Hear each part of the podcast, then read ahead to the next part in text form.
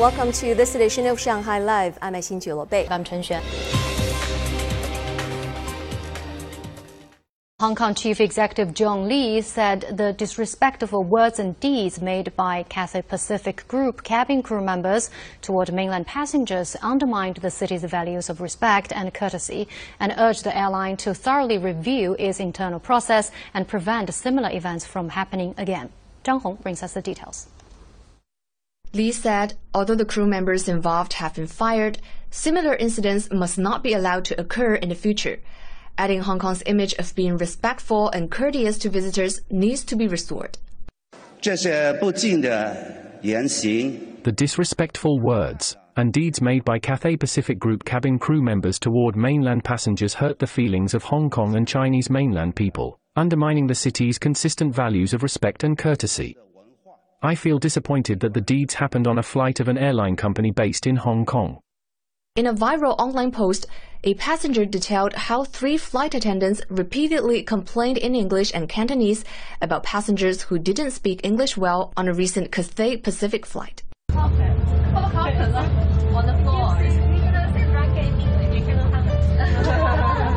Hong Kong's Transport and Logistics Bureau has required a review of the company to be completed as soon as possible and fundamental improvements to be made to the company's mechanisms and attitudes of its employees. On behalf of Cathay Pacific, I apologize again to the passengers involved and the society. Cathay Pacific will not tolerate cabin crew members who seriously violate our company's rules and ethical standards. We won't allow similar incidents to happen again. Cathay Pacific was founded in 1946 with its headquarters in Hong Kong. It is the first Asian carrier in Hong Kong to offer civil aviation services. Zhang Hong, Shanghai Live. Xie Feng, the newly appointed Chinese ambassador to the United States, arrived in Washington, D.C. yesterday to assume his new post. He urged Washington to work with China to enhance dialogue, manage differences, and promote cooperation in order to bring China U.S. relations back on the right track. Tang Xiaofan has the story. Xie delivered a speech at New York's John F. Kennedy Airport on his arrival.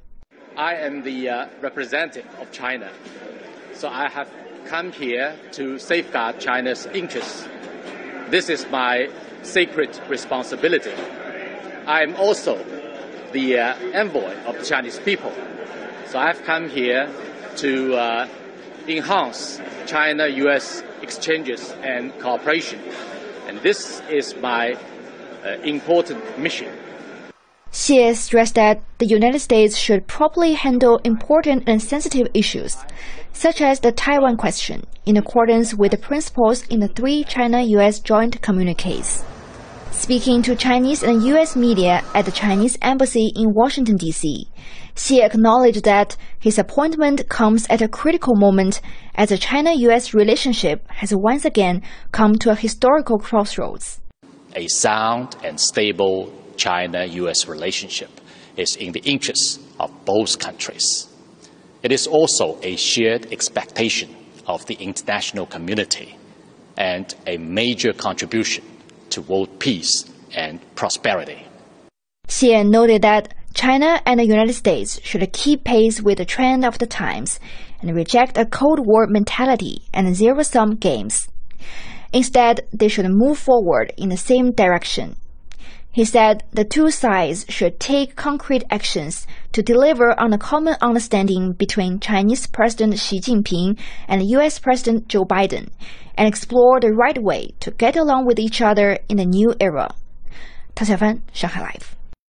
TikTok filed a lawsuit on Monday against the western U.S. state of Montana, seeking to overturn the governor's state's ban on the video sharing app. Zhang Hong has a story. TikTok argues the ban, which would take effect on January 1st of next year, violates the First Amendment rights of the company and the app's users. The lawsuit filed in U.S. District Court in Montana also argues that the ban is preempted by federal law because it intrudes upon matters of exclusive federal concern and violates the Commerce Clause of the U.S. Constitution, which limits the authority of states to enact legislation that unduly burdens interstate and foreign commerce. The lawsuit also stated that Montana has enacted some extraordinary and unprecedented measures based on nothing more than unfounded speculation. TikTok CEO Shou Zi Chew said on Tuesday that Montana's ban of the app was unconstitutional, and he was confident that the company will prevail in a lawsuit challenging the decision. The Chinese government has actually never asked us for US user data, and we will not provide even if asked. Today, by default, all US data is stored in the Oracle Cloud service already. The move came after Montana Governor Greg Gianforte signed a Senate Bill 419 last week, making Montana the first American state to prohibit the downloading of the app. Because of the ban, another lawsuit has also been filed against Montana by five TikTok content creators last week. The plaintiffs, who have diverse occupations, all create, publish, view, interact with, and share TikTok videos with significant audiences. Throughout our history, the government has always used national security concerns to justify violations of our free speech rights. China's Foreign Ministry spokesperson Mao Ning said on Tuesday that the United States has yet to provide any evidence to prove that TikTok is a threat to its national security, but it has been suppressing the company based on presumption of guilt. Mao noted that this is a hegemonic and bullying act of overstretching the concept of national security and abusing state power to keep foreign companies down.